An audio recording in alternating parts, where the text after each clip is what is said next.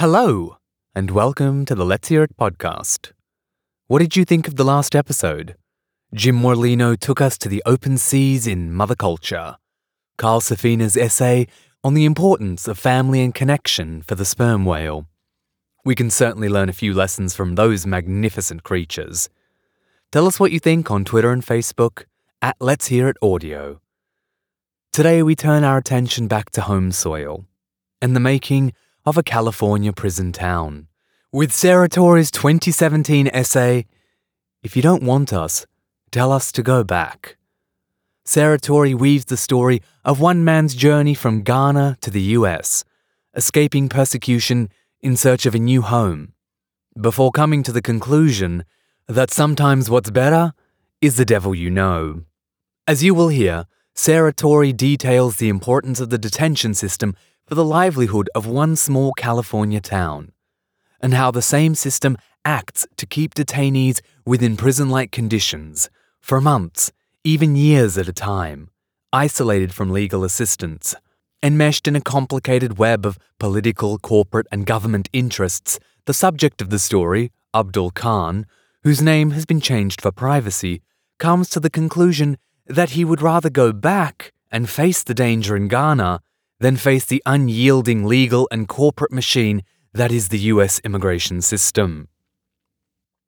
Though this story was written in two thousand seventeen, with research stretching back before its publication date, the immigration and detention system has seen little change in the subsequent years, instead often appearing in the news for its cruel and inhuman treatment of individuals, separation of families, and judgment of those looking for a better life. The politics of the detention system transcend national interest and pivot into the palms of for-profit corporations. What you'll hear is just one example of a community relying on the detention system for money, jobs, and livelihood, juxtaposed alongside asylum seekers and immigrants within the system at the mercy of the same. I'll let Charles Gray give you the rest of Sarah Tory's essay. Sarah Tory is a freelance journalist based in Colorado. She is a lover of the outdoors and focuses her writing on the environment, migration, and rural communities. For more work by Sarah, and to send anonymous tips, see w w w dot sarah dash tory dot com. Our narrator today is Charles Gray, a prolific actor with over forty years' experience. Charles's mellifluous voice gives us Sarah's essay with compassion and heart, whilst rooting the essence of Americana within Abdul's struggles. As well as writing a screenplay about incarceration for pay, Charles co-hosts the podcast Conscious Compassion and offers listeners advice on coping with adversity in difficult times. If You Don't Want Us, Tell Us to Go Back, featured in the print edition of High Country News, a magazine dedicated to stories affecting the Western United States. With thanks to Gretchen King, managing digital editor, as well as the editors and staff at H C N, Sarah Tory for writing this important essay and allowing us to further share it, and Abdul Khan for sharing his story with Sarah. A special thanks to the production team at Let's Hear It, and as always, a heartfelt thank you to you, our listeners. Stay tuned till the end of the episode for an update on Abdul Khan. This is Charles Gray reading Sarah Tory's twenty seventeen essay, If You Don't Want Us, Tell Us to Go Back. The Making of a California Prison Town. Of all the details Abdul Khan remembers of his flight from his home country, Ghana, perhaps the clearest is the glint of light on the machetes. He was twenty-five years old, and his textile business was failing. There were few jobs in his isolated village in Ghana's mountainous interior, and Khan had started working for two gay men who ran an underground male prostitution business. In Ghana, homosexuality is not tolerated. You can be imprisoned for it, and you can be killed.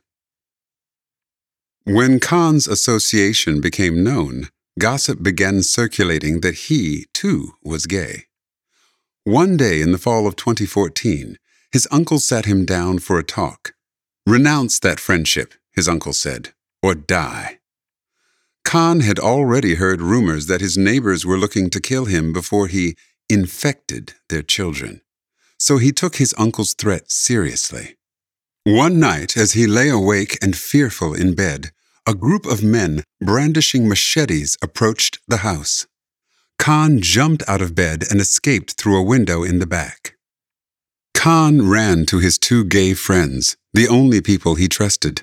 They told him that Ghana was no longer safe for him, that he should flee the country, and they scraped together money for him to buy a ticket to Ecuador, which did not require a tourist visa. On November sixth, twenty fourteen, Khan stepped off the plane into Quito, Ecuador's capital. Before he even left the airport, a man told him about a group of migrants, mostly from Somalia, Bangladesh, and Pakistan, who were trying to reach the United States, and advised him to join them. America, the man said, was the only country where he would have rights. He introduced Khan to a smuggler who would arrange his journey to the U S border. Khan paid the man eight hundred dollars of the one thousand dollars he had with him, and three days later was on a bus heading north. He traveled almost four thousand miles, passing through ten countries via secret trails, in fishing boats and long canoes, through the uncharted jungle of the Darien Gap, through Panama, Central America, and Mexico, to the border at Tijuana. When border officials asked him why he had come to America, Khan told them he had fled Ghana and come to seek asylum. For months, all he had thought about was survival. But soon, he imagined, he would be on his way to New York, where he had family. Instead, Khan was detained. He spent his first night in the United States on a concrete floor in a cold, windowless room at the San Isidro port of entry. For five days, he passed from one detention center to the next. Finally, Khan was brought to the Adelanto Detention Facility, where he would spend the next sixteen months. In December of twenty sixteen, almost two years later, I met Khan in New York on a busy corner in the Bronx. Khan, whose name has been changed to protect his identity, wore dark jeans and Adidas sneakers, his boyish face framed by short curly hair and sideburns. Inside a Ghanaian restaurant, we shared a plate of fried plantains and beans, and he told me his story.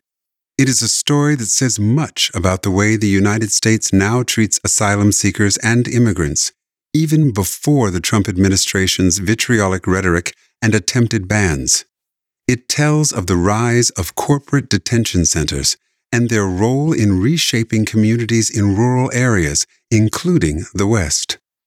The moment Khan fled Ghana, his fate became intertwined with one such place.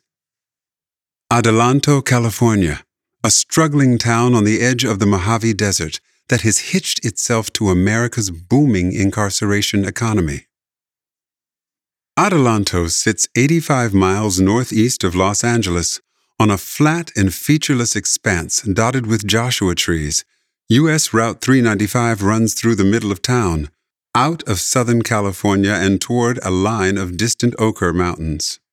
Trucks barrel up and down the roadway that serves as Adelanto's main thoroughfare. But there is no real center to the town. Instead, a haphazard collection of tract homes, trailer parks, warehouses, gas stations, and fast food restaurants spread out over fifty-six square miles of desert. There are so many abandoned lots that the overwhelming impression is one of empty space. Adelanto, a town of thirty-two thousand, is home to three prisons. This was not a coincidence. A century ago, orchards covered parts of the Mojave Desert. Farmers grew apples, pears, plums, grapes, and alfalfa. Crops were watered by the Mojave River, which begins in the nearby San Bernardino Mountains. Its water supply, farmers believed, was inexhaustible. At the western edge of the valley, past the town of Victorville, Earl Holmes Richardson, an inventor and industrialist, envisioned a city with unlimited possibilities, where soldiers returning from the Great War could recuperate in the high desert's clean, dry air.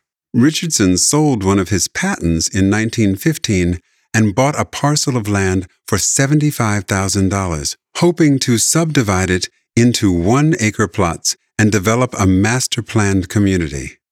But vets had no interest in living so far out in the desert, and Richardson's vision never materialized. Instead, Adelanto grew up around the orchids, gaining some renown for its fruit and cider. As agriculture intensified throughout the Victor Valley, excessive water use and a series of dry years shrank the Mojave River. Adelanto's farmers struggled, and when the Great Depression hit, many were forced out of business. The vacant land they left behind brought the U S military to the town's northern edge in nineteen forty-one. The Air Corps established an advanced flying school for World War Two, and by nineteen fifty, George Air Force Base served as a training ground for fighter jets and bombers. With the base came jobs and steady tax revenue, and in nineteen seventy, Adelanto incorporated, becoming the smallest city in San Bernardino County. It was almost wholly reliant on a military economy, but planners hoped for more: giant shopping malls, new homes, and new people to boost the tax base. By then, a few poultry ranches were all that remained of Adelanto's agricultural past. In nineteen ninety-three, however, the base closed due to congressional realignments and closures at the end of the Cold War. People packed up and left, and property values cratered. Houses emptied, and lawns died.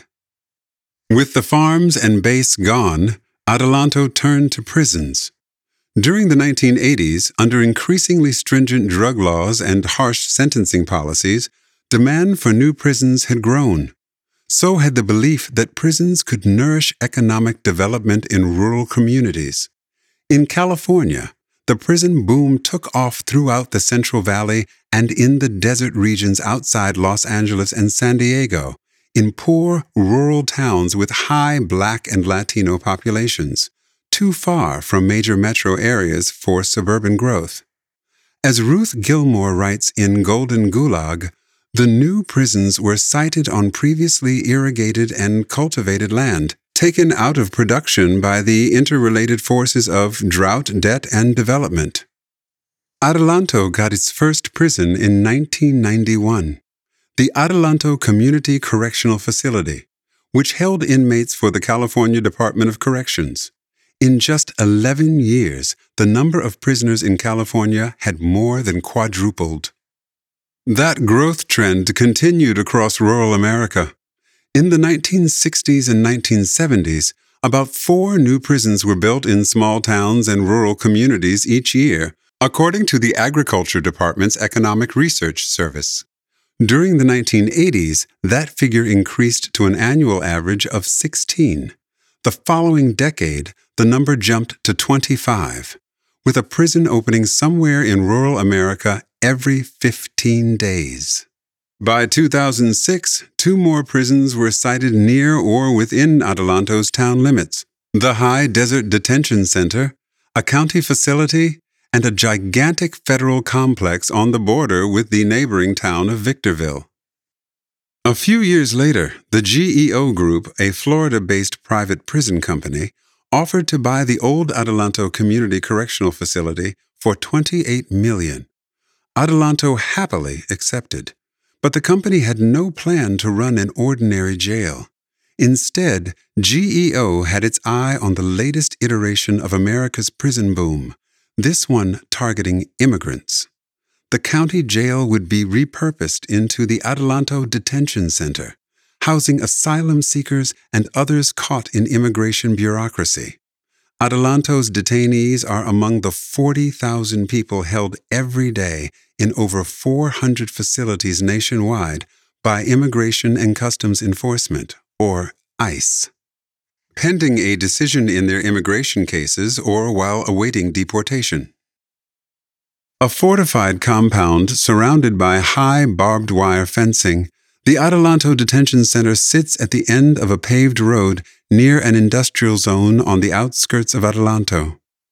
When Khan was brought there on December eleventh, twenty fourteen, it was the middle of the night, but he could still sense the confinement. He felt confused, he told me. This was not the America he had envisioned. Why, he wondered, was he being treated like a criminal? The guards gave him a blue jumpsuit and escorted him to a windowless dormitory. Soon, he learned about the segregation units used to isolate unruly detainees. By law, immigrant detention facilities are not supposed to be punitive, but the official distinction between detainees and prisoners seemed largely meaningless. Guards conducted daily headcounts, usually five or six, each one up to an hour, during which time detainees had to remain in place by their beds. Khan had a particularly hard time with the handcuffs, which guards placed around his ankles and wrists any time he was transported outside the facility for a court appointment. He had broken no laws and not crossed the border illegally. He had simply asked for protection. He, like many of the other asylum seekers held in the detention center, had passed a credible fear interview and had no criminal record. Back in Ghana, Khan had always imagined America as a country of freedom, a country where basic human rights were protected. Why keep us locked up, he thought. If you don't want us, tell us to go back. Carrie Thomas is the former mayor of Adelanto. She has long red hair and a no-nonsense air. An Adelanto transplant who was born in the L A suburbs, she saw the high desert as an affordable place to live, where land was cheap and a comfortable middle-class life still in reach. Elected to city council in two thousand eight, Thomas became mayor in twenty ten and oversaw the G E O Group's arrival. Adelanto had plenty of incentives to keep the detention center full, she told me in the fall of twenty sixteen, over an egg breakfast at Denny's. After the base closed, the town struggled to replace the lost jobs and revenue. Houses that once sold for eighty thousand dollars to one hundred thousand dollars plummeted to half their value. It was horrible, Thomas said. Throughout the mid and late nineteen nineties and early two thousands, money flowed into the town as new housing developments were built, part of the nationwide housing boom. For a while, things were good, Thomas said, but it didn't last. The two thousand eight recession hit, and Adelanto suffered another housing crash and another wave of sunken hopes. Thomas had dreamed of turning Adelanto, with all its space, into a town like Rancho Cucamonga, an hour south, with its colossal malls and shining housing developments set against the San Gabriel Mountains. But the Adelanto she inherited was in dire financial straits. It was a really bad time to get into politics, Thomas said. She spent much of the next four years just trying to balance the budget. In the wake of nine eleven, private prison companies like G E O saw a lucrative business opportunity in the government's immigration policies. Throughout rural Texas and the Southwest, new for-profit immigrant detention facilities sprang up, bolstered by more and more government contracts. In twenty sixteen, for instance, G E O's revenue was over two billion dollars, eighteen percent of which came from ICE, the highest of any government contractor. To protect its profits, the industry developed a number of tactics, such as incorporating so-called guaranteed minimums into detention center contracts, ensuring the company gets paid for a certain number of beds whether or not they're filled. This arrangement gives ICE an incentive to funnel immigrants into detention regardless of their circumstances. A two thousand fourteen U S Government Accountability Office report on immigration detention recommended that ICE place detainees, whenever possible, in facilities with guaranteed minimums to provide the agency with better assurance that it is cost-effectively managing detainee placement. Because G E O had been the most successful at incorporating guaranteed minimums into its contracts, its facilities are often used to fill local quotas.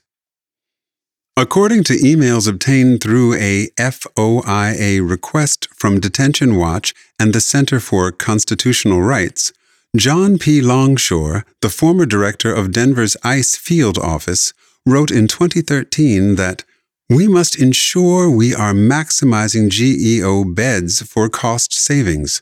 We will be getting emails and calls from ICE headquarters if they note we are not making good use of those cheaper beds. They already call me enough on stuff." When the G E O Group offered to buy the Adelanto Community Correctional Facility in twenty ten, Thomas readily agreed. California was downsizing its overcrowded state prison system, which meant the town was about to lose its contract with the California Department of Corrections for the facility, a major source of revenue. Selling the facility balanced the city's budget for the next five years and brought a few hundred new jobs to Adelanto, where unemployment was at twenty-two percent. You can work at Stater Brothers or Del Taco or Denny's or in one of the few manufacturing places, Thomas said. But past that, we had no employment. For G E O, the deal offered plenty of perks, too. The facility was already built. The company just needed bodies to fill it. As part of the sale agreement, the town was obliged to secure the government contracts that would bring immigrant detainees to the newly named Adelanto Detention Facility. ICE would then pay G E O money based on the number of prisoners held in the facility, with the town serving as the middleman. G E O quickly expanded the facility to hold thirteen hundred detainees. Its contract with ICE included a nine hundred seventy-five bed minimum occupancy rate, guaranteeing G E O roughly forty million dollars per year. According to documents obtained from a state records request filed by Community Initiatives for Visiting Immigrants in Confinement, Civic, Adelanto was only paid a flat yearly fifty thousand dollars administrative fee from G E O for its initial six hundred fifty bed capacity, even though the company had expanded the facility to hold thirteen hundred. "I think it was a good deal," Thomas said. "Maybe they could have bargained for more," she added, but with the post-recession economy still wobbly, it was unlikely. Besides, where her constituency was concerned, the facility was a boon. "There's zero impact to our residents other than an economic driver for employment," she said. "Unless you drive that road, which nobody does, you don't even know it's there." A few days after arriving at Adelanto, Khan met with an asylum officer who interviewed him about why he had fled Ghana and gave him a number of forms to fill out. He was hopeful he would be released while he waited for his court hearing, where he would present his story to an immigration judge. Under government policies, asylum seekers who pass their credible fear interview should be released from detention if their identity is sufficiently established, the person poses neither a flight risk nor a danger to the community, and no additional factors weigh against release. Khan thought he had all the papers required to prove his identity. He had financial documents showing he had family who could support him, and an uncle in New York to stay with. He assumed he would be released. Yet the ICE officers denied him parole, claiming that Khan's documents were insufficient.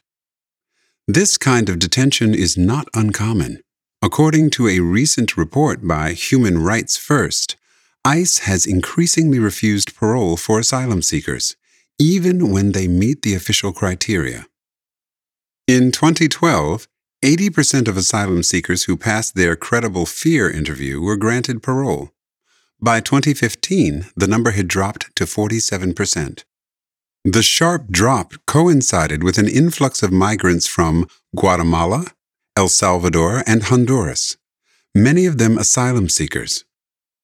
On June twentieth, twenty fourteen, Secretary of Homeland Security Jay Johnson announced a plan to significantly expand detention capacity to detain and quickly deport Central Americans in an attempt to send a message to those seeking asylum or attempting to cross the border illegally. Caught up in that policy, Khan would have to prove his case from inside Adelanto. The prospect of indefinite detention terrified him, a fear made worse by these smaller indignities he endured. Sometimes the meat served at mealtimes was moldy or rotten, compelling many detainees to buy much of their own food at the G E O-run commissary. But Khan had no money to spare. Often he barely ate. G E O guards barred him from praying with other Muslim inmates, denying him an important part of his religious practice, while Christian detainees were allowed to attend church three times per week. G E O later changed its policy in response to complaints. Khan felt powerless in the face of the discriminatory rules, but the threat of the segregation units, or S U, which mirror the solitary confinement cells used in prisons housing criminals, kept him in check. You want to fight for your rights, but if you fight too hard, you will be put in the S U, he said. Sometimes entire units experienced multi-day lockdowns as group punishment for one detainee's actions. If anything happens, they put us in our cells and lock the door, Khan said. He learned not to attract attention, to keep his anger and despair in check, to pray alone. Due to the backlog of immigration courts, which is now more than five hundred thousand cases long, asylum seekers can remain in detention for months and sometimes years while their cases are processed. Khan felt like he existed outside the law. That is not entirely wrong. Unlike criminal defendants, for example, Khan had no right to a lawyer. Like most immigration detainees and asylum seekers, he could not afford one and would have to represent himself. For the next six months, Khan waited to find out when he would have his asylum hearing. He tried to bolster his case, researching the repression of homosexuality in Ghana and instances where people were imprisoned or killed for aligning themselves with gay and lesbian rights. But detainees could only use the law library for an hour a day and had no access to the internet. And so Khan struggled to find information.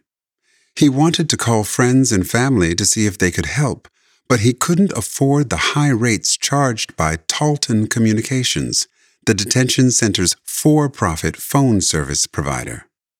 Khan needed to convince a judge that he met the legal definition of a refugee, which meant proving a well-founded fear of persecution due to race, religion, nationality, membership in a particular social group, or political opinion.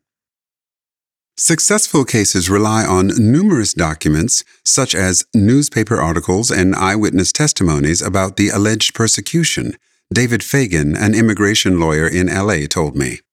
For asylum seekers held in remote rural detention centers like Adelanto, that can be especially hard, he said, due to lack of access to pro bono lawyers and legal aid groups.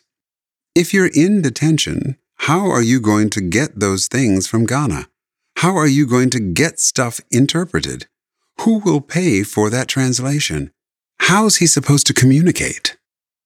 Even if Khan had been able to pay for a lawyer, he would have had a hard time finding one.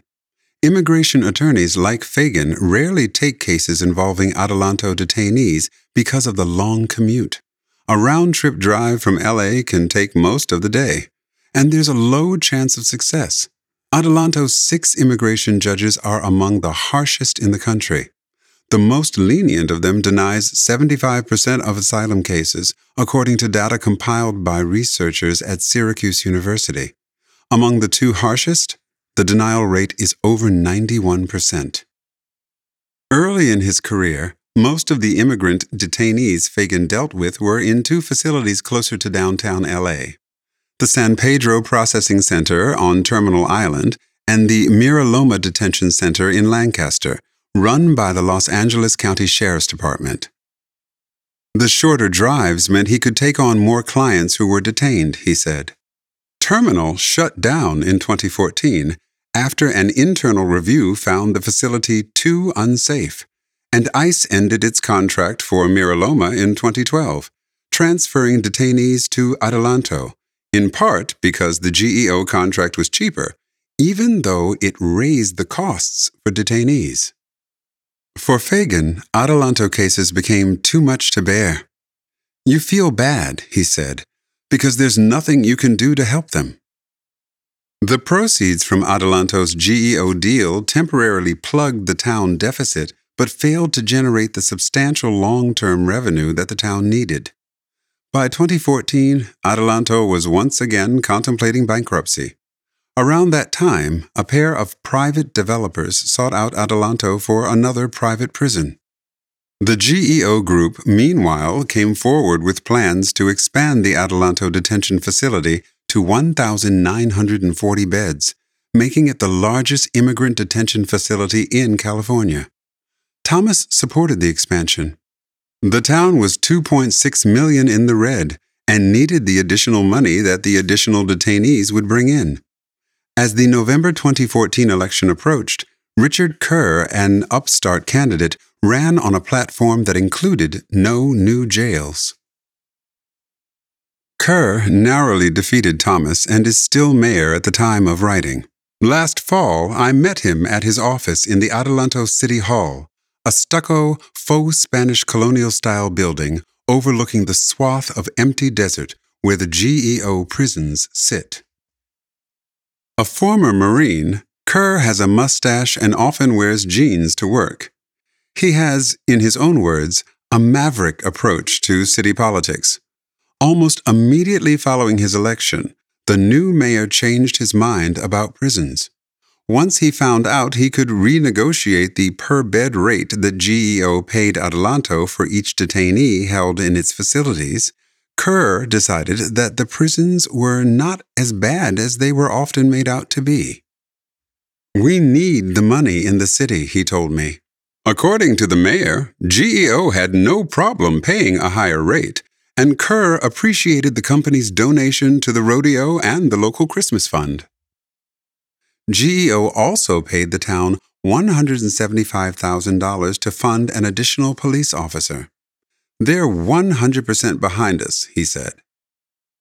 The city council approved both the new prison and the G E O expansion. On July first, twenty fifteen, the Adelanto detention facility got six hundred forty more beds, specifically designed to house women detainees. The new beds would bring in an extra twenty-one million dollars for G E O.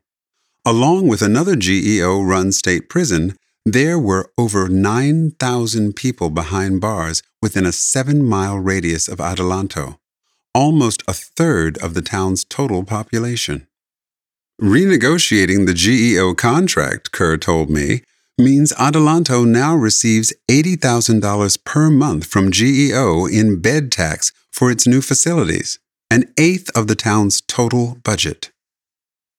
Still, like most officials I spoke with, Kerr would rather not dwell on Adelanto's prisons or the role they play in the town's economy. Instead, much of our hour-long conversation revolved around marijuana, which Kerr believes is on the cusp of transforming Adelanto from down-and-out prison town into a haven for California's nascent medical marijuana industry. Driving through town, however, it's easy to see why no one on the current city council is ready to give up on the G E O Group and the money it pumps into Adelanto.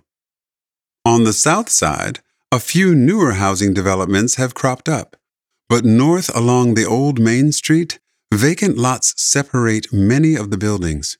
Farther down is a thrift store, then a liquor mart, then a neighborhood of faded one-story homes with dusty yards.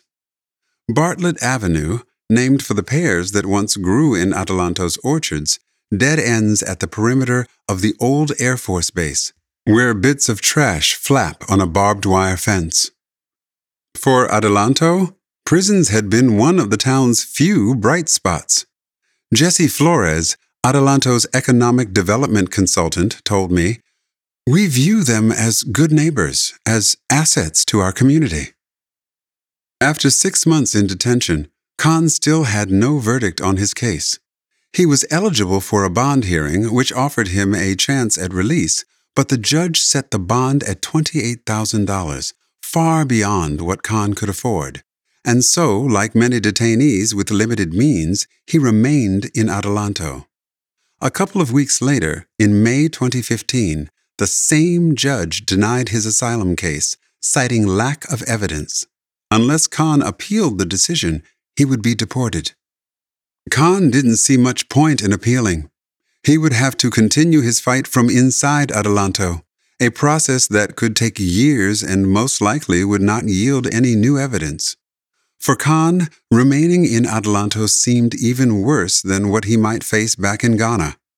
It was better, he told the judge, for him to go back and face the consequences. I'm ready for anything, he said. Khan signed his deportation order and prepared for the worst. But before he could be released, immigration officials had to obtain a travel document from Ghana, essentially a guarantee that it would accept its citizen back once the U S had deported the person. In the meantime, Khan waited in Adelanto. Three months passed. An ICE officer told him they were still waiting to receive the documents from Ghana, which is among around two dozen countries that often delay repatriating people from the U S Almost a year into Khan's detention, in October twenty fifteen, he and a group of other detainees wrote a letter to ICE, requesting to speak to Gabriel Valdez, the assistant field office director for Adelanto. They wanted to know why they were still locked up, even after many had signed their deportation orders. When their request went unacknowledged, Khan and more than ninety detainees, mostly asylum seekers, began refusing to eat. Theirs became the fourth hunger strike at U S immigration detention facilities in less than three weeks. When ICE officials finally met with Khan and the other hunger strikers, they tried to assure them that the government was still working on getting their travel documents. When the men asked for better food and more respect from the G E O guards, ICE officials were unreceptive. You guys are refugees, they were told, according to Khan. You can't ask for things. The G E O Group referred all questions about the Adelanto detention facility to ICE. In an emailed response, an ICE representative wrote that detention facilities are subject to ICE's rigorous detention standards. Those requirements, she added, reflect the agency's commitment to maintain safe, secure, and humane conditions for those in ICE custody. Under a two thousand one Supreme Court ruling, Khan could petition a judge for release from detention, but only if he could prove that his removal was not significantly likely to occur in the foreseeable future. A claim nearly impossible to prove, says Judy Rabinowitz, a lawyer with the American Civil Liberties Union, who worked on the two thousand one case ruling that indefinite detention raised serious constitutional problems. The government can just keep saying, oh, we're working on it. So a lot of times people end up in detention much longer. For Khan, the endless waiting and uncertainty were a special kind of torment. I stopped having hope, he told me. A lot of people give up.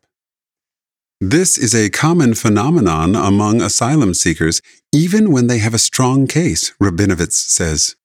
The effect of detention is that it makes people want to stop fighting. At least some immigration judges have questioned the escalating use of detention. In October twenty sixteen, a group of former immigration judges wrote to Johnson, the former Secretary of Homeland Security, expressing concern that the expansion comes at the expense of basic rights and due process. People eligible for protection under U S and international laws are kept in jail-like facilities operated by private prison companies or local jails contracted by ICE. A shocking eighty-six percent of immigrants in detention are unable to obtain legal representation, the judges noted. The system creates a deep sense of despair for the people trapped within it. During Khan's detention, eight people attempted suicide, and one hundred fifteen were placed on suicide watch. In twenty fifteen, Civic and the Detention Watch Network chronicled numerous reports of sexual assault and abuse. The poor medical care led to two deaths. In late March of twenty seventeen, a Nicaraguan man facing deportation hanged himself. Osmar Epifanio González Gaba, who did not have a criminal record, had been detained at Adelanto for three months. Three weeks later, Sergio Alonso Lopez, a fifty-five-year-old Mexican detainee, began vomiting blood and later died in hospital. He had a history of serious medical issues and had been deported to Mexico three times previously. One day in the spring of twenty sixteen, one year, three months, and three weeks into his detention, a guard told Khan he was being released under supervision. ICE had decided to let him out while the agency continued its efforts to get his travel documents. At first, Khan thought the guards were lying. But when the guards gave him back his old clothes and told him to change out of his prison uniform, he began to believe.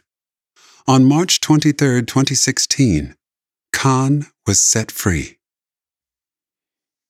In the glare of the midday desert sun, a woman named Barbara Pamplone was waiting to pick him up. Pamplone, who is seventy-nine, regularly makes the four-hour round-trip drive from Los Angeles to visit with inmates as part of a volunteer group. She found Khan just as he was walking out from the Adelanto Detention Center's blue doors. He was just a really nice young man, she told me later.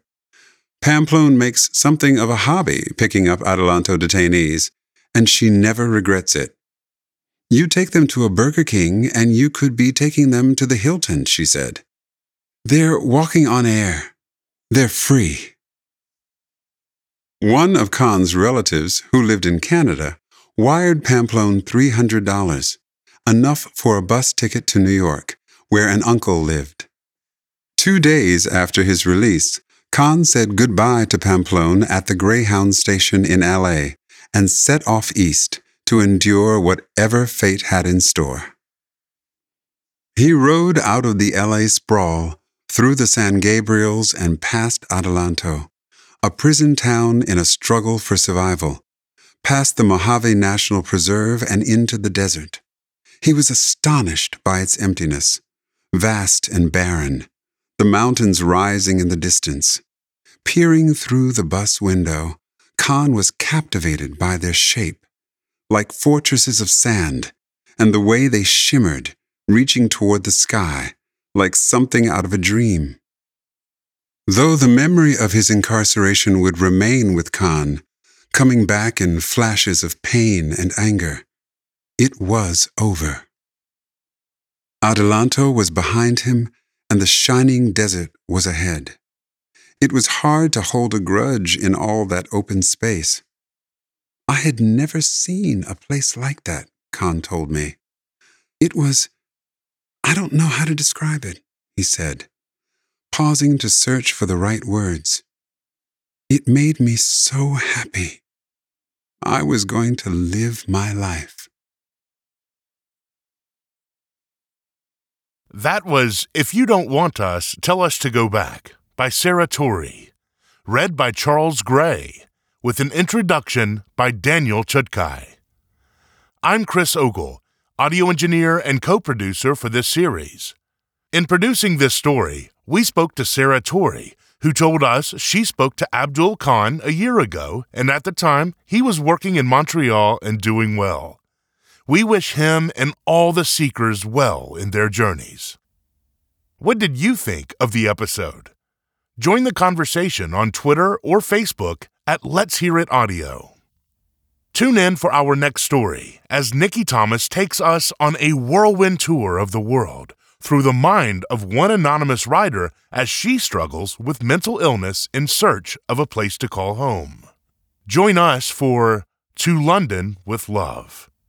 Thanks for listening to the Let's Hear It podcast.